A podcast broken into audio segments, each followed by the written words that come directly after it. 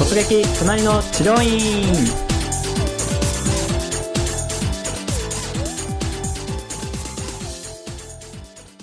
でどうだったんですか？施術の方は。施術はまず、えーお弟子さんの、先生がですね体を、えースイナーという、えーうん水槽で、うんあはい。えーほぐしてくれました、うんうんうんうん。でそれが時間15分ぐらいですね、はいでその後で院長先生がいらっしゃってあうん。ここの治療院なんです。院長コースと一はい。般の先生のコースと2つあって、分かれてはいそうなんですね、はいはいはい。で院長先生の方がちょっと料金高めなんですね。あなるほどね。で私は院長先生のコースを、うんえー指定しました。うん。院長先生がその、まあ、テレビ出られたりとか、はい。著名な先生っていうことはいですよね、そうですね。うん。そっかそっかそれじゃあ普通の先生あお弟子さんがはい。スイナーをして体をホルプしてくれその後じゃあ先生が登場したわそうでけですすね。ね先生が院長先生が登場して、はい。で木を送ってくださったんですね、でこれはアイマスクをした状態で、はいはいはい。えー施術をしてくださいました。私がベッドに横たわって、うん。で頭の方から先生がうん。木を送ってくれたという感じですね、どうなんですか？気を送られてる側としては何か感じるものだったりとか変化っていうのがあるんですか？ね結構私あんまり反応がいい方ではないんですけど気を感じるっていうことに関しては。ただまあ送られてる時にすぐになんか心臓の鼓動がちょっと大きくなったよえーそうなんですか？はい。すごいな。あとは特にそんなに感じなかったですね。うーん。それ実際でもじゃあなんていうんですか？血行が良くなってるような感じなんですか？ああおそらくそういった効果はあると思いますけど、うん。やられてる身としてはそれはちょっとわからないね、他になんかこう体感するものって何かあるんですかね？あ、えー気を感じること自体に。そうそう施術じゃないですか要するに。はい。そうですね、まあ、その院長先生からはそこまで感じれなかったんですが、うん。ただ、まあ、気を、えー送ってもらうと、まあ、体の各部分でうん。脈打ってきたりですとか、ん。あと手がピリピリしたり足がピリピリしたりですとか、うんうんうん。あと体が温かくなってきたりですとか、うん。あと意識がどんどん低下していってなんかうん。ふわふわっとした感じ起きてるだかうん。寝てるだかその中間ぐらいですね、うんうんうんでちょっと、えー水の上に、えー浮かんでるようなそういった体感状態ですとか、はい。そういったことを感じる方もまあ人それぞれ、えん。ー感じ方はあるようですね。はい。そっか、まあ、施術に関してはそうですね、まあ、受けた人がやっぱり体感するところですしね、はい。うん、何か他になんかそうですね、まあ、気候も含めてじゃないですけど施術を受けながら何か気になったこととかそうですね。ありますか？えー最初院長先生が15分ぐらいうん。やってくださったんですけど、うんうんうん。まあその時に最初つかみのトークといいますか、はい。まあえー中国人の先生なんですけどね、うん。えーちょっとなんかおぼつかない日本語でうんうん「えーまあ、私ね」って、えーあなたまだ若いけどね」って「私あなたのとと同じぐらいの年の時にね」って。おう「日本に来たんですよね」とか言ってね。うん「あなたはまあ元気元気ね」とか言って、うん。うんうんそんな感じで、はい。こうふっとなんか笑いが起きるようなそういったあーリラックスさせてくれるようなトークですね。おかしみのあるうんなんか温かみのある話し方をされてるのですごくなんかこちらとしては安心感が、うん。うん。えー得ることができましたね、うそういうあそれが院長先生ってことですか？そうですね。それが院長先生であでその後の私聞いてなかったんですけど、はい。15分ぐらいでそれ終わって、はい。その後の残りの、えー15分から20分ぐらいは、うん。ささっきのお弟子さんだと思うんですけどね、うんうんうん。その方が途中で交代されて入ってきて私に気を送ってくださったんですよ。なるほど、はい。途中で交代したっていそうなんですよね。う感じなんですか？それは事前に聞いてなかったんですけどずっと私としては院長先生がやってくださったもんだと思ってた院長コースにしたんですよねそうなんですよ。そもそも。そうなんですよ。あーあそれが途中で交代しちゃったんだ。そうなんですよね。あらららら。どどうなんですかその辺は？気持ち的には。そうですね。私としてはやっぱり院長先生にずっとやってもらえるもんだと思って期待感を持ってきたんですけどうん。なのであらかじめそういった説明途中で、えーうん。変わるんですよっていうふうな説明をしてもらえるとうん。あれと思うこともなかったかもしれないですよね、けどただそれを多分患者さんってそれをちょっと指摘しづらいかなと思うんですよね。できませんね。よねえて。はい。やっぱりそれっていうのは指摘できないっていうのは、うん。その先生の権威性の高さからも言いにくいっていうところあると思うんですよ、うん。うんうんやっぱりこれだけ偉い先生だったらそんなに長くはやってもらえないんじゃないかっていう、うん。うん。そういう気持ちになると思うんですよね、うん。なので最初に十分に、まあ、いい意味、えー良い点としていい意味うん風に捉えると、うんうんえー最初に権威性を十分に示しきっておけば、うん。勝手に患者さんの方で何かあったとしてもいい風に捉えてもらえるというところがあると思うんですよね、うんうんうんそうですね、は途中でどどうですか？でも変えられた方としては結構残念な感じがしそますか？んな残念っていう気持ちにならないですね。やっぱり気を受けてて、うん。いい気分になってるっていうところもありますし、うんうんうんうん。あとアイマスクをしてて、えーよくまあ足音だけでしかわからないので、あそうなのかなって雰囲気を察するまでしかいか。ないんですよね。あはい。へーそっか。一般的な患者さんからするとなんか吉尾さんだから気づいたっていうわけではないんですか？もう全く受けたことがない患者さんとかでも気づいちゃうぐらいなんですか？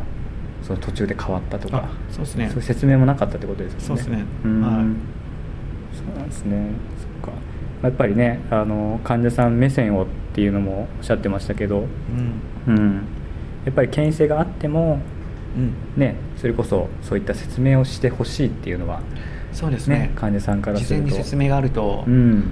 よりよりというかすごくいいですよね、うん。うん。はい。そうですね。途これは違和感感じないですうので、ん、やっぱ治療中に何かこうねあの変化するっていうところはうん。患者さんにとっても変化するってことですよね。そうですよね。いろいろとやっぱり、はい。まあ、患者さん目線ですねそれこそ。そうですね。ん、これは気候院に限らず整体院でも接骨院でも一緒ですよね、うん、ちょっとこの治療をしてたんです。これからねちょっと新しいスタッフに変わりますとか、うん。一言言うとか全然違いますよね。ね。心の準備とかねできうんますもんね。そうですね。そっか、まあ、全体を見るとそしたらある意味こう権威性が感じられる先生のまあ施術だったっていうことで。まあ、そういうふうに患者さんは捉えるだろうなっていうところですよね、うんうんうん実際どうですか？全部受けてまあ見てそれのトータルで見て、はい。施術も含めて対応も含めて。はい。またこの治療院について何かアドバイスとかもしくはこうした方がいいとかってあります？ですね。で院長先生が、えー出られて、うん。えーまあ、交代先生を交代された後なんですけど、うん。その院長先生がね近くで電話で大きな声で話をされてたんですよね、うん。でまたこれが中国語の声なんで大きいんですよ、はいはいはいはい。中国の人って結構大きい声でねそうですね。はい話す人多いじゃないですか、うん。なのでちょっと音が大きくって意識が、まあえー戻ってきたんですよね私の方も。横たわってていい気分になってるのが、うんでそういったところもやっぱり、えー患者さんが近くにいるっていうことを意識した上で、まあ、電話をかけられる時も、うん。えーちょっと離れたところで、うんうんえー戸を閉めた上で話をされたりですとか、うんそういった気遣いをしていただけると、えーより良かったかなと思いますね。で後で、まあ、そのことちょっと聞いたんですけど、うん。あのお弟子さんの先生の方に、はい。うん。でその先生がまあ謝ってくださったんですけどね、うんすいませんと言って、けどおそらくですけどそのお弟子さんの方もはい。院長先生にそのことは指摘しづらいだろうなと思うんですよね、そっか、はい。そもそもはそのトップなんですね。そうなんですよね。トップ。そうですよね。でなおかはつ気候の偉い先生だとはいうところなんで、うん。なのでやっぱりお弟子さんとしても注意しづらいと。うんでここで学びたいのは、はい。やっぱり先生どんなに偉くなったとしても、うん。患者さん目線を大事にしないといけないということですね、でそっかそっかなおかつ、うん。えまあ、そのスタッフさんの意見にも耳を貸す。そうですね。まあ、分かんないですけどねここでもね。ね。ちゃんと言って、はい。あれしたか分かんないですけど。ーわかんないですけど。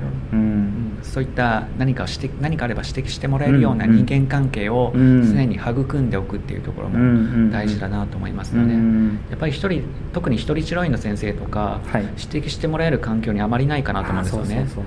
でできれば、まあ、なかなか難しいと思うんですけど、うん。患者さんにもねより親しい患者さん、間柄を作っておいて、うんそういった方からフィードバックを常に得れるようなうんそういった、えーまあ、関係性を築いておくことができればベストかなと思いますよね。うんそっかそっか。ちょうどあのうちのその工藤研でやってる治療院があるんですけど、はい。あのやっぱこういうその吉尾さんがおっしゃったような意見ってやっぱりお聞きしないじゃないですか。なのであのアンケート週間みたいなのをちょっと設けていてあのその期間だけ期間って言っても本当5日間とか5営業日とかなんですけどご意見箱を置くんですよそれでそれこそ意見を聞きやすい人だったりとか全く初めての人も含めてなんかもうもっとこうしたあ悪かった点いい点って聞くとちょっとあのストレートすぎるのでもっとこうしたら良くなる点を教えてくださいっていうのと、うんここをこうした方がいいっていうアドバイスもするところあったら教えてくださいみたいなその本当2つですかね。ううんん、でアンケートを取ってることがあって結構ねやっぱお願いすればちゃんとその患者さんも何て言うんですかね。あの聞かれたことは答えていただけるので、まあ、紙に書いてご意見箱入れといてくださいとかって言うと割とフィードバックもらえたりするのでそういうことちょっとすぐできるかなと思いますね。それいいですよね、うん。ですね。なのでそういったフィードバックをまあ得やすいようなってところ、うん。まあ、環境だったりとか信頼関係を、まあ、患者さんとも築いた方がいいっていうことですね。なるほど。とじゃあ最後に聞いてはい。る先生に何か今回の体験を通して、はいえーとまあ、お伝えしたいことだったりとか、はい。もっとこうしたらこうなる良くなるんじゃないかっていうところがはい。あれば教えていただけますか、はい。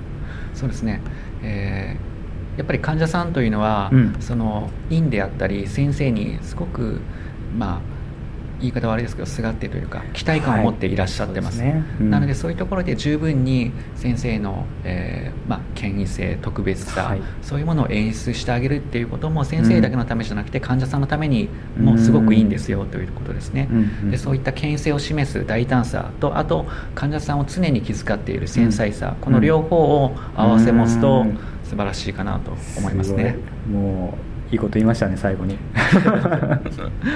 そうですね、でもこういった視点がすごく大事ですしそうですね。僕らはまあどっちかというとね集客大をしてる方ですけど、やっぱこういう体験を通してやっぱそういう視点でも見ると、うん。ねなかなかもっとこうしたらいいのになって思うこともたくさんやっぱり、ね、見えてきますからね。はいということでですね、えー今回も突撃隣の治療院のインタビューをお届けしてまいりました、えーぜひですね、えー先生の治療にも足りないところとかですね何かが補補っていただきながら、えーさらに工夫がをして、えーさらに良いですね治療院経営にお役立っていただければと思います。それでは吉野さんありがとうございました。ありがとうございました。はい